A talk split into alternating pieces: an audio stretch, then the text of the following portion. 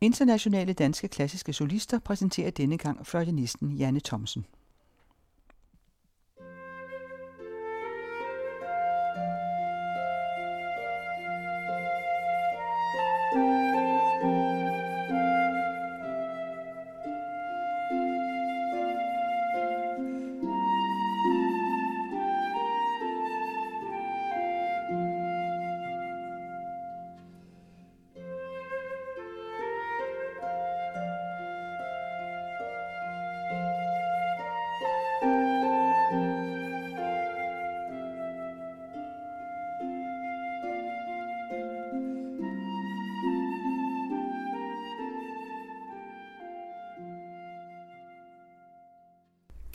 Hvad skete der, da du som barn fik en tværfløjte i hånden?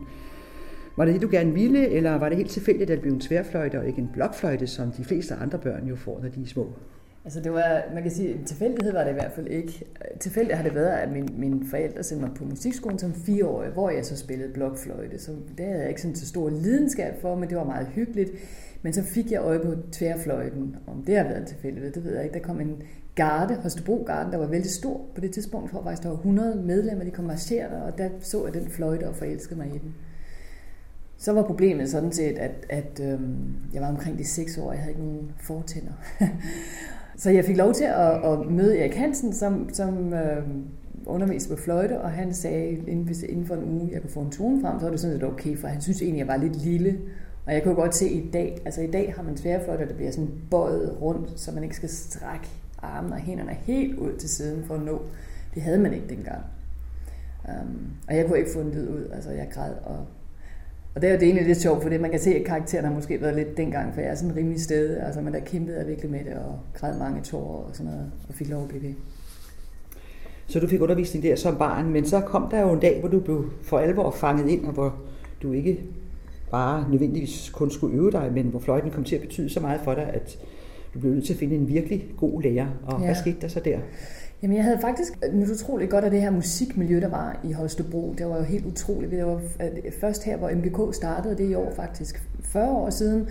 Um, og vi boede nærmest op på musikskolen, så det var sådan heldigt.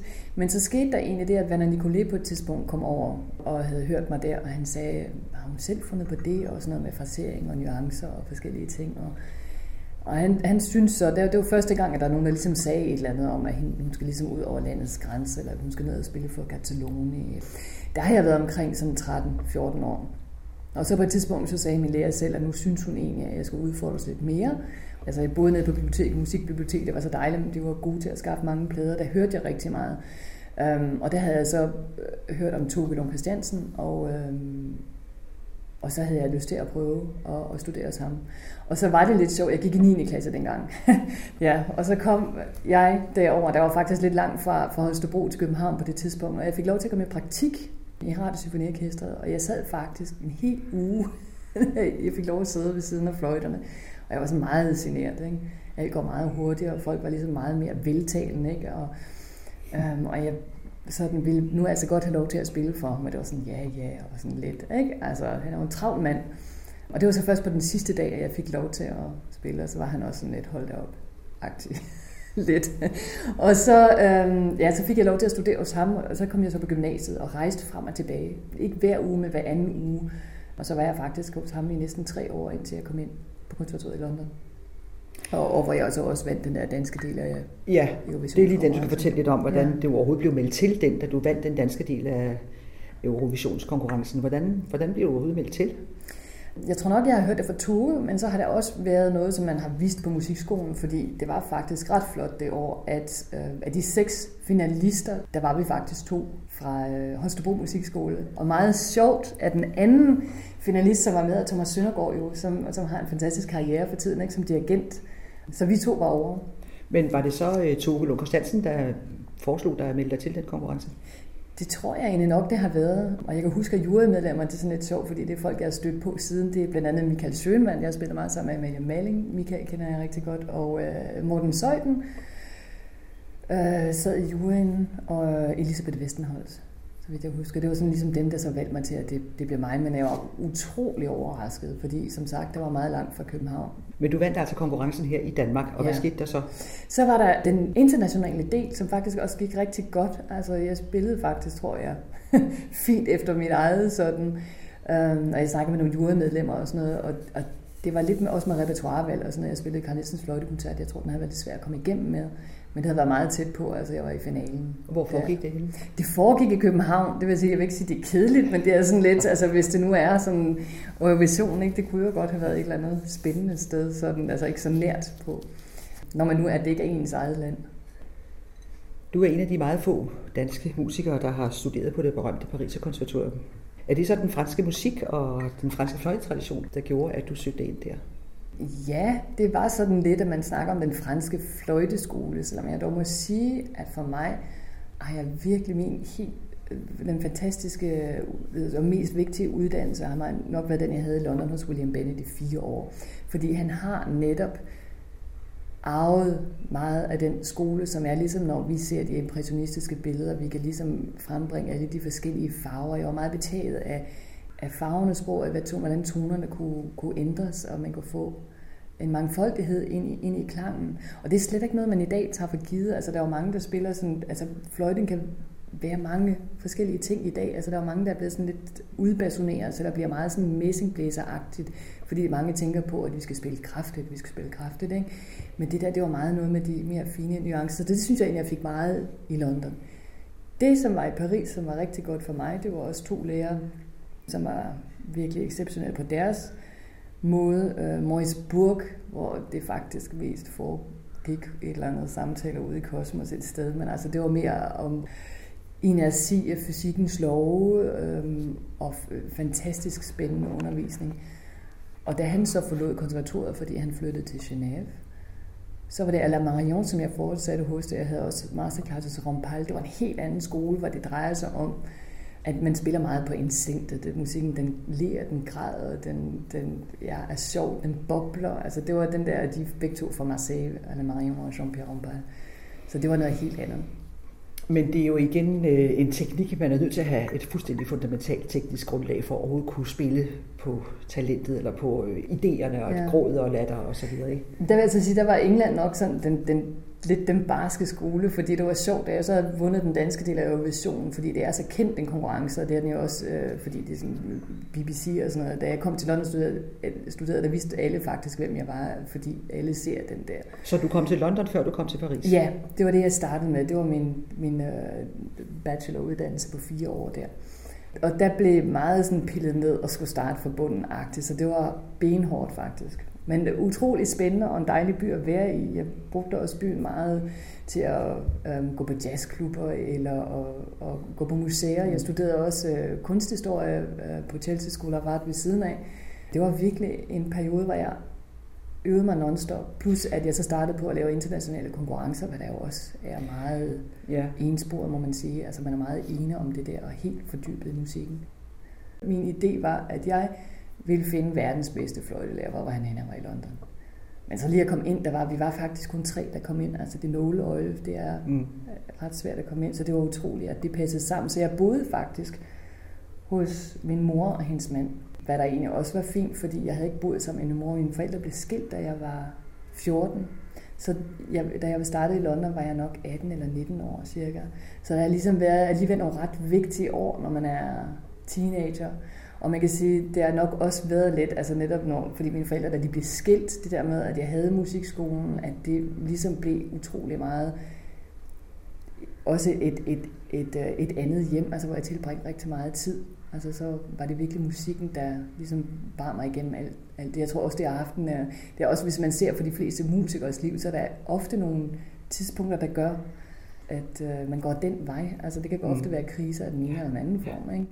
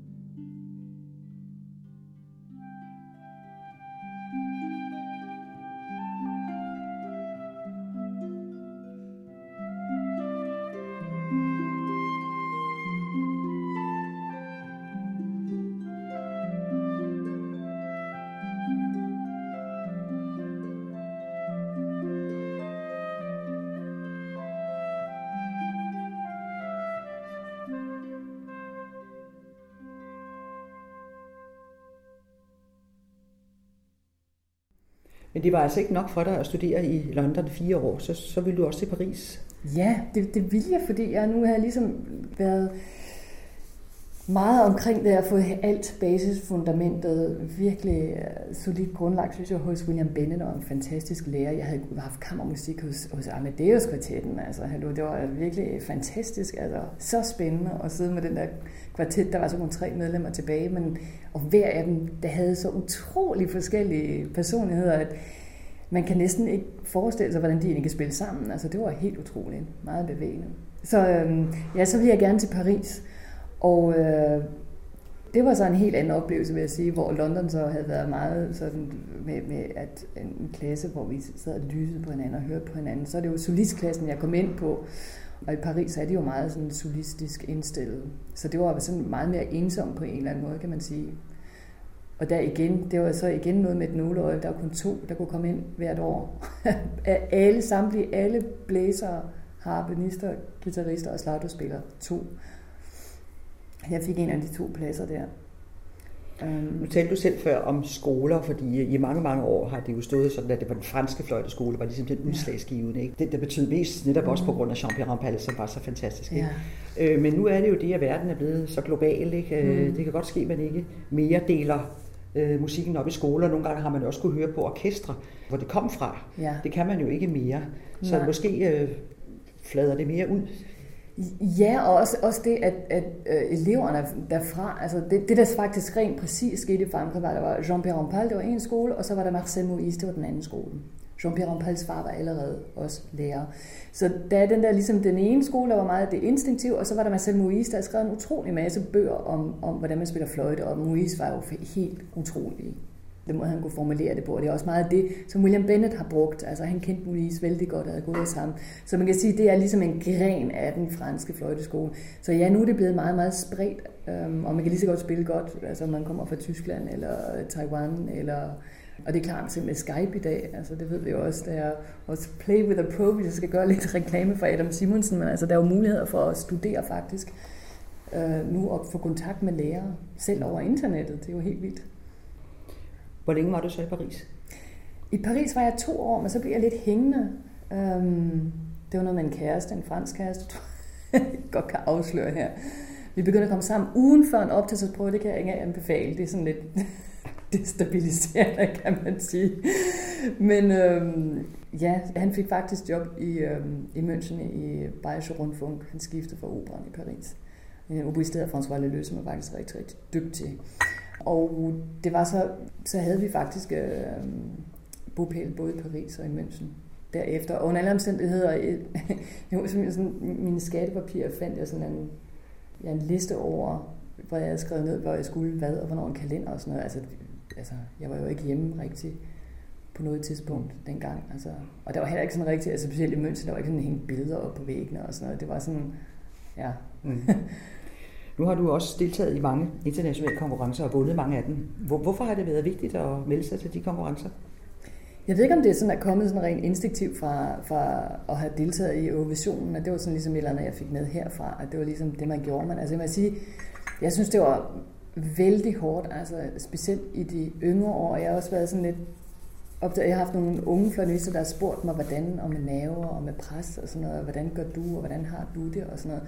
Og jeg kan huske de der unge år, og det var faktisk egentlig ret barsk, fordi det er jo kun, når du går igennem de runder der, så er det altså bare kun dig, der står på scenen, du er helt alene, og det er kun dig, der kan klare de sker der. Så det er jo ikke noget med, altså følelserne skal jo stadigvæk kunne, kunne strømme, og man skal ikke være anspændt, og teknikken skal sidde, og det, det er jo faktisk at stille sig selv i en umulig situation. Men det er i hvert fald helt sikkert noget, som, som har gjort mig meget solid. Og nogle gange så skal man jo også bare spille. Altså man kan jo ikke rigtig vide det, også når vi går på scenen. Altså en bil kan også løbe tør for benzin, og du kan komme for sent, og du ikke når at varme op. Altså det har jeg jo også prøvet, ikke? Altså, man kan generelt mere, end man tror. Mm. Men det med konkurrencen er selvfølgelig, at man dels så, skal, så præsterer man normalt sådan alt i repertoireet, lige fra det allertidligste musik til uh, nutidens musik. Og så øhm, har det også været vigtigt i henhold til koncerter og networking og møde kollegaer. Nogle gange har det også været kammermusikkonkurrence, blandt andet vandt vi den i Paris med min harpenist Jana Boskova. Så det er lidt, og det er lidt noget andet at gå i, i en kammermusikkonkurrence, mm. ikke? fordi der er man ligesom to om det. Men der har vel også været noget prestige i at vinde dem, ikke? Det betyder vel noget? Jo, jo helt klart.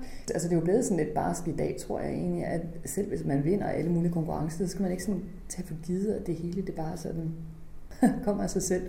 Nu er jeg virkelig ked af at læse i dagens aviser her for tiden, at, at uh, øh, UIO, som dengang jeg var i, det hed EF-orkestret, altså det europæiske ungdomsorkester, trusen af nedlæggelse herfra. Ja, det er Claudio Abados orkester. Ja, som jeg spillede jo med Claudio Abado dengang. Og det, det har betydet, ikke? så det har været, for mig har det været en kombination altså af, af de internationale priser, at de folk, man møder der, er, er at have siddet i det orkester. I dag, når jeg kigger ud af vinduet, over på den anden side af gaden, en af det vindue der, der sidder faktisk et ægtepar, som jeg har været i det der øh, ungdomsorkester med med Abardo, dengang fra Belgien og fra Italien. Det er helt utroligt. Altså, altså det der networking, de der forbindelser, det er sådan noget, der virkelig har sit eget liv efterfølgende, og som har betydet meget for, at, at jeg også har haft en karriere i udlandet, faktisk mest i udlandet, mere i mm. udlandet end i Danmark. Ja, og du bor jo i München og har boet der længe. Ja. Er det et valg at netop ikke at bo i Danmark? München er blevet et valg efter, at, at jeg havde ligesom Paris og München at vælge imellem, også fordi jeg er mor til en datter på, på næsten ni år. Der synes jeg klart, at München havde de fordele, altså for at hun kunne have en god opvækst. Og så kan jeg rigtig godt lide München og Tyskland i det hele taget på grund af kulturen, og Paris har sådan set udviklet sig på en måde, som er jo rimelig hektisk. Og. Man kan sige, altså tidligere, hvor jeg har en hverdag, hvor der også ligesom er skolegang og sådan noget involveret, så er jeg jo mere øh, på stedet. Og det vil sige, at så skulle jeg også have været rigtig meget i Paris, og det var jeg jo ikke vant til dengang, der rejste jeg jo hele tiden. Så.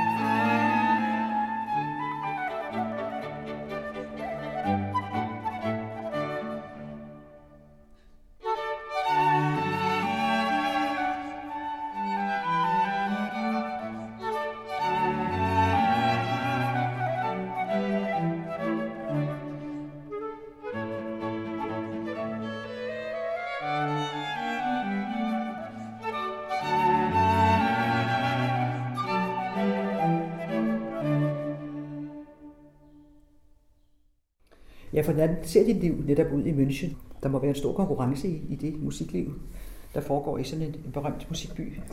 Ja, det er jo en stor konkurrence. Det er simpelthen så dejligt at have sådan en smelte deal af, af fantastiske orkester og opera. Øhm, og så er det enormt sjovt, så kan man altid kigge på plakaterne og sådan noget. Og det, øh, så kommer der simpelthen så mange bekendte og kollegaer, som jeg spiller sammen med alligevel. Så kan man, nu de der, så kan man nå at drikke kaffe med dem. Eller sådan noget. Og det er også meget let at, at netværke dernede på den måde. Du spiller mange koncerter så?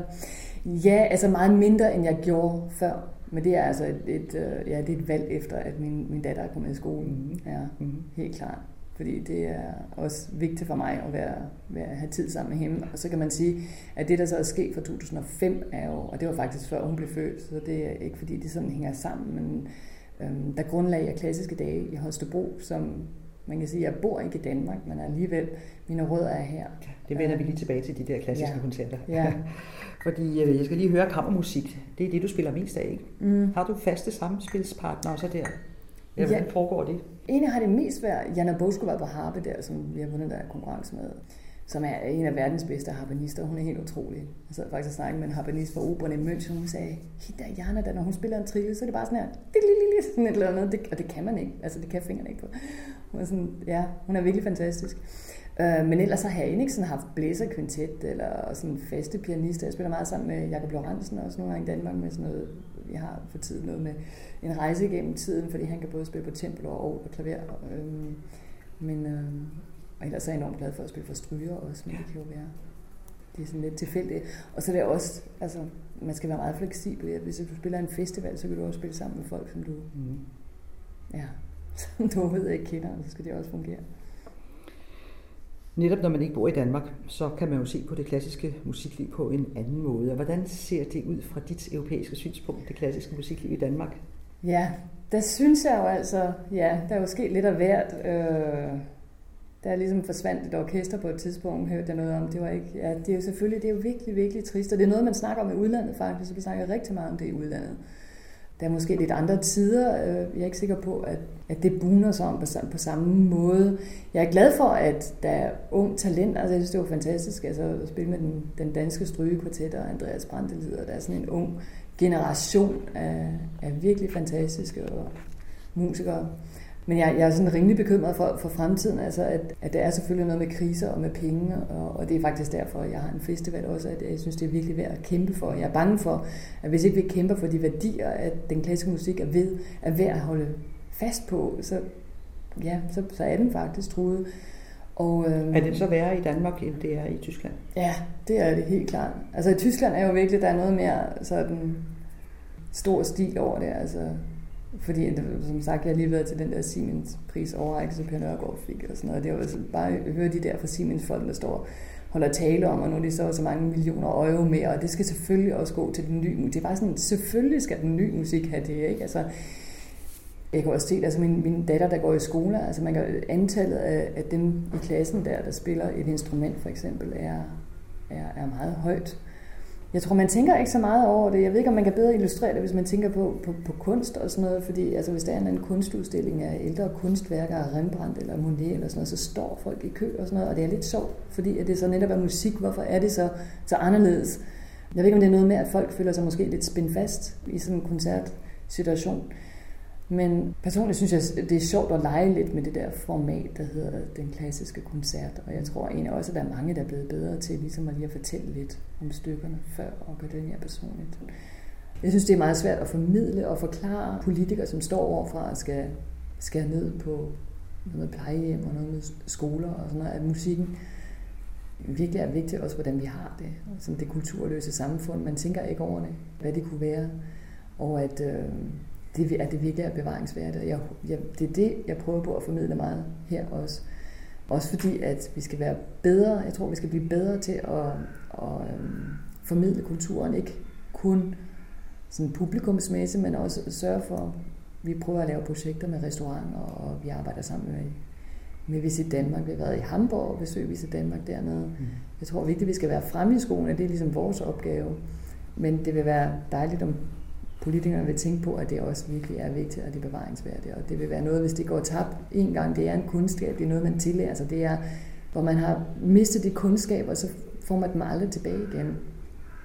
Måske er vi ikke de eneste, der har en krise. Ikke? Altså, vi tænker ikke over det, men altså, der er også kirken og sådan noget, øhm, som... Altså, vi har også tidspunkter i vores liv især, ikke? Så sådan fødsel, dåb og bryllup og begravelse. Altså, der er bare ting i vores liv. Altså, når alt det kører, alt er fint, altså, når, men, men de der... Jeg har også snakket med min datter om det, så det er også meget med levereglerne og hvordan vi lever som mennesker. Altså, så, ikke fordi der er jo selvfølgelig, altså, der er jo mange religioner, og som også har de der fantastiske leveregler, men altså de der ting er jo virkelig vigtige, synes jeg, i et samfund. For os som mennesker, jeg synes ikke, vi skal glemme det. Og det er rigtigt, jeg tror, internettet og skærmtiden og sådan noget, det, det, det fylder virkelig meget. Den franske musik, Debussy, Ravel, Poulenc, ja. det er så deciderede komponister, man forbinder med fløjten. Er det, har du også en fascination hos dem? Ja, helt klart. Men altså, ja, det har jeg, fordi man kan sige, den der moderne fløjte, den startede meget med Debussy's Sirens, hvor fløjten lidt tidligere var mest brugt som et orkesterinstrument, og så begyndte de egentlig den franske fløjteskole også og sådan være mere selvbevidste om, at de kunne lave nogle ting med klangfarverne, og øhm, det er virkelig fascinerende. Um, og jeg har selv spillet en festival faktisk i Chivani, hvor Monet har sit hus, der har det, og det har været skønt at have spillet mange af de der værker derude nærheden af Monets have. Um, så, så det, ja, Chivani, ja. Så det hænger meget sammen. Og det var en meget spændende tid. Ja. Også, helt klart. Men det, det er altså musik, du, du spiller? Øh. Det, det, det, det gør man, det skal man. Helt klart som fløjtenister, så er det ikke sådan, at vi har så stort et repertoire, vi kan tillade os at vælge. Vi spiller sådan set alt. at sige. Og det er sådan ligesom pianister siger, de sådan, ah, ja, ja, sådan, hvis de spiller en hel masse Chopin, så bliver de Chopin-specialister.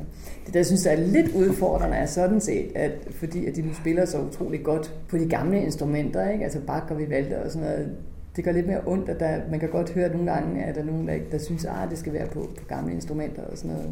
Og det kommer jeg netop ind på her, fordi ja. Bach jo er en selvfølge for en musiker, for en ja. ikke? Jo. Men øh, hvordan har du det med de gamle instrumenter og den måde at spille barokmusik på, som jo altså er blevet mere og mere almindelig i de sidste 20 år måske? Ja, ja, altså i starten var det jo lidt sjovt, ikke? fordi der lød det sådan set ikke helt godt, vel? men nu lyder det jo bare helt fantastisk. Ikke? Altså, jeg har jo Concerto Copenhagen og Lars Ulrik Mortensen, som jeg også er fantastisk. Og det, det er jo en fornøjelse at høre på. Fløjten der, øh, som man spillede på dengang, er jo en helt anden, altså det er nogle andre greb, som man skal faktisk lære at studere også for at spille det, der hedder traversfløjte, hedder det. Og det, der så skete senere, ikke, det var, at den begyndte der omkring i 1880'erne blev lavet af metal, og der var altså så også, at den franske musik der altså ligesom fik det der nye instrument øh, at lege med. Jeg har faktisk tækket og bedt min øh, instrumentmager, som sidder over i Boston ikke godt kan vi lave i det mindste et et hovedstykke af træ. og man, han kan faktisk også godt lave en træfløjte, men, men han er meget, meget travlt. Øhm, vi har en piccolo af træ, og så har jeg også en G-fløjte, som er, er, er større end den normale fløjte, og så har jeg en basfløjte, der er meget, meget stor. Med, man kan næsten, hvis man kan forestille sig, lidt sådan lyden af en didgeridoo, altså den er meget, meget dyb uh, utrolig sådan rund. Ja. Men fløjter er noget meget øh, komplekst, det der at søge et instrument, fordi det viser jo meget, hvad du søger som musiker. Jeg vil sige, jeg har ikke taget det lette valg. Jeg har brugt for det første to år på at finde den fløjte, jeg har nu. Og hvad er det så for en fløjte? Det er en uh, Arista, som er lavet af Miguel Arista, og han bor i Boston. Men det er ikke en guldfløjte så? Nej, jeg har haft en guldfløjte på den her sørme solgt igen, så jeg kan godt se, at det ser smart ud og sådan noget med, med sådan en, og der var også The Man with the Golden Flute og sådan noget. Men, men øh, det har noget med, med de der med farverne at gøre, fordi netop øh, Miguel Arista, han har brugt meget tid, egentlig også i samarbejde med William Bennett, på at prøve at lave kopier af de fløjter, man havde, der hed Louis Lot, de gamle franske fløjter. Og de havde, altså selvom de var lavet af sådan noget som, ja, tin, altså af, af ingenting, eller blik, kunne de være lavet af, så havde de et eller andet i klangen, der var helt utrolig. Og netop i England har man faktisk taget mange af de der rigtig gamle fløjter, kommet en ny mekanisme på. Det er meget dyrt, fordi du kan ikke vide, før du har bygget mekanismen, om den så svinger det der metal. Altså det er helt utroligt, for man tænker metal metal, men det er det altså åbenbart ikke. Det er noget af en videnskab. Ja. Så jeg har valgt ligesom en mekanik, der, der fungerer, og så er den i den idé, den optik, at der skal være alle de der farver.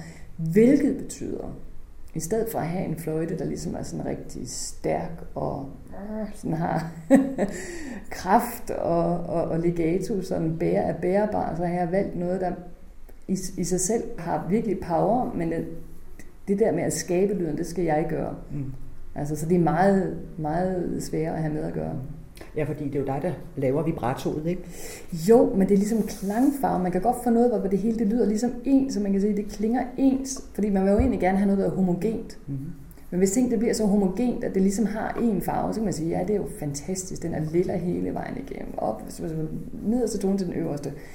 Men hvis ikke man ligesom også kan lave lyseblå og sølvfarver og ja, glitter, eller hvad man vil, det lyder lidt som en, der har en datter på 9 år, ikke? Men øh, hvis ikke man kan lave andre farver, så, så er det for mig uinspirerende. Bruger du den samme fløjte ligegyldigt, hvad for noget musik du spiller? Bak og Poulenc, den samme fløjte? Den samme, ja, fordi der kan jeg jo netop så variere farven, men jeg spiller ikke på den samme måde. Mm. Og det er enormt sjovt. Jeg har faktisk en, en kollega, Patrick Galois. Det er enormt sjovt. Han har indspillet en, en plade af, af fantasierne af Telemann, og det lyder virkelig som en træfløjte. Men det er en guldfløjte. Altså, så man, man kan godt, altså hvis man kan noget med det, komme langt.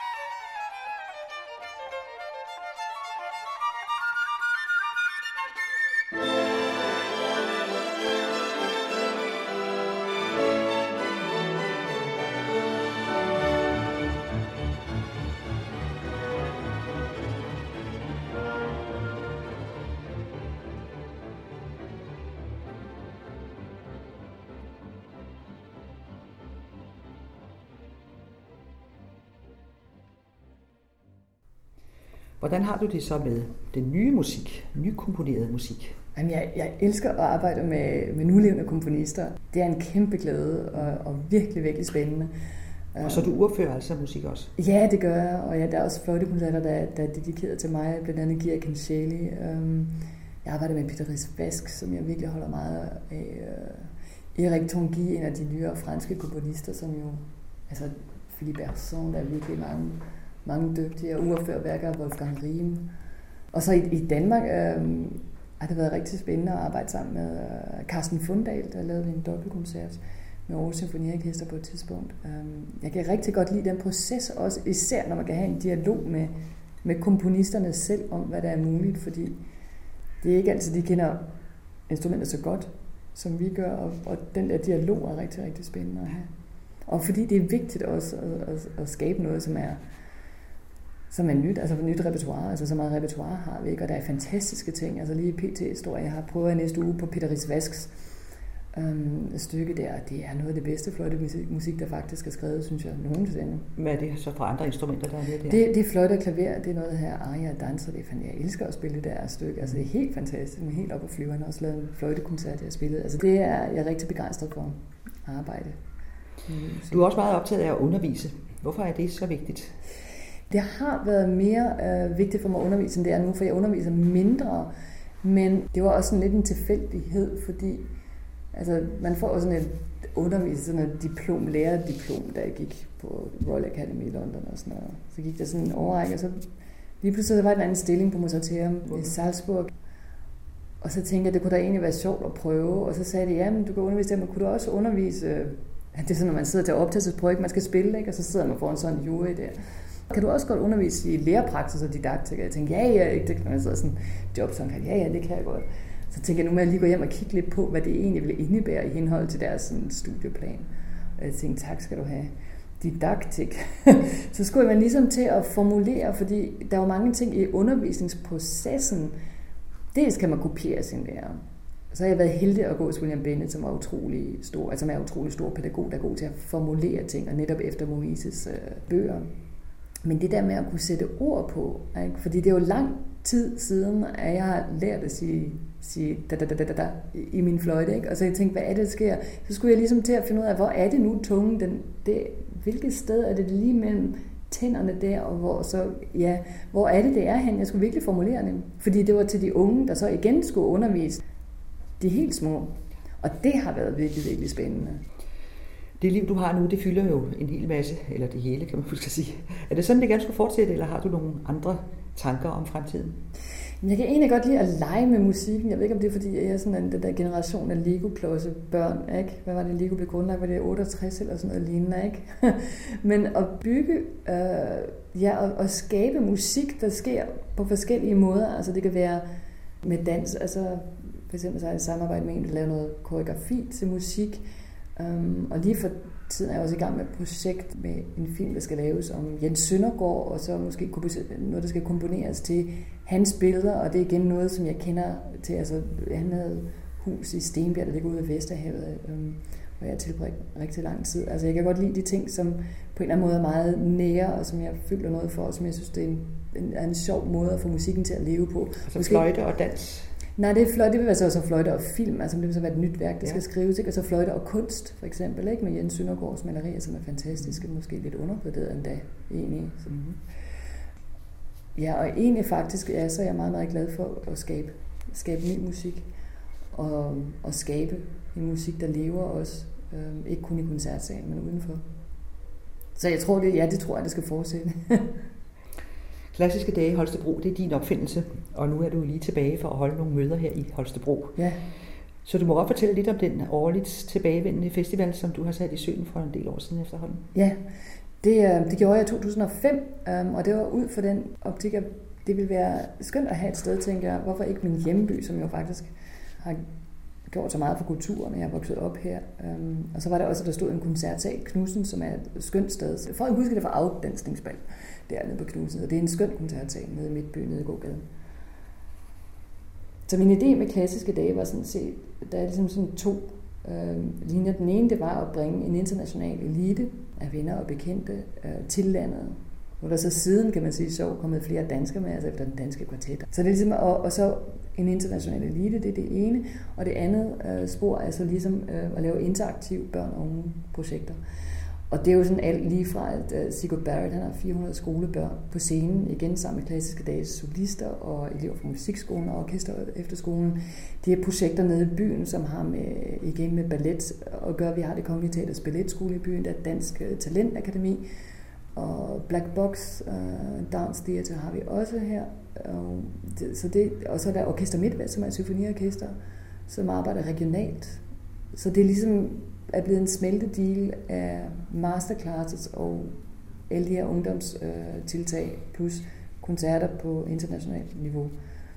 Og så har jeg lært helt utrolig meget i, i den her proces, fordi det har også været noget med, hvordan man formidler det sådan rent PR-mæssigt. Og mm vi Der kommer jo støtte, økonomisk støtte fra byen så? Ja, det gør vi, fordi uden den kunne vi ikke uh, eksistere, fordi det er også noget med, når vi skal søge penge fra fonde. Altså hvis ikke fondene ser, at man har opbakning fra byen, så har man heller ikke opbakning fra fondene. Jeg er en meget dygtig person, Marie-Louise Høgh, der sidder og laver vores fundraising. Og så har jeg en producer, der hedder Uffe Munkgaard og PR, Thomas Markse. Så det er sådan et rigtig godt team, vi har nu, synes jeg.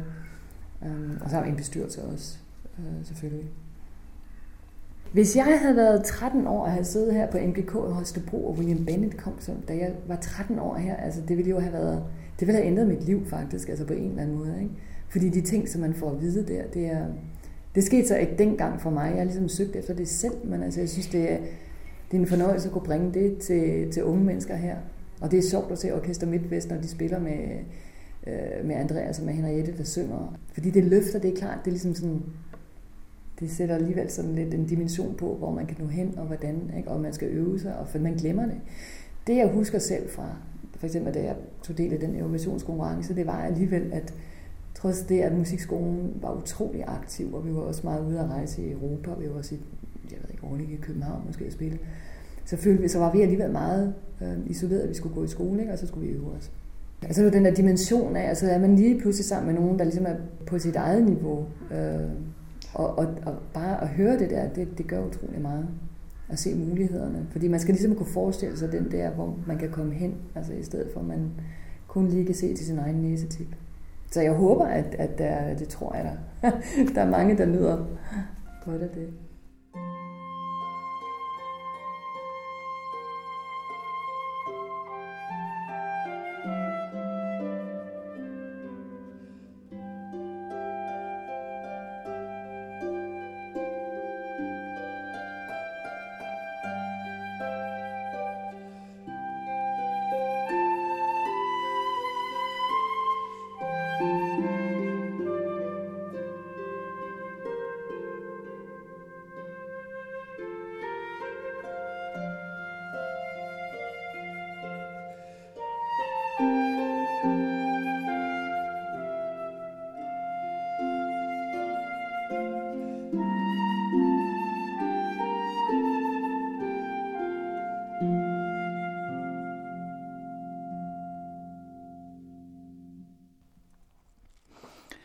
Det var Janne Thomsen, der spillede musikken i udsendelsen, og først og sidst var det fra Glucks De Salige Ånderstands sammen med harpenisten Jana Buskova, som også spillede med i Togen Letter af Karl Nielsen. Sammen med tre strygere, Gordon Nikolic, Anna Louis og Thomas Ruge, spillede Janne Thomsen menuetten af Mozarts kvartet for fløjte og strygere i A-dur, og indledningen til tredje sats af Bohuslav Martinus duo koncertante med violinisten Bohuslav Matusik sammen med Tjekkisk Filharmonisk Orkester, dirigeret af Christopher Hogwood. Serien Internationale Danske Klassiske Solister bliver tilrettelagt af den anden radios Kirsten Rønne.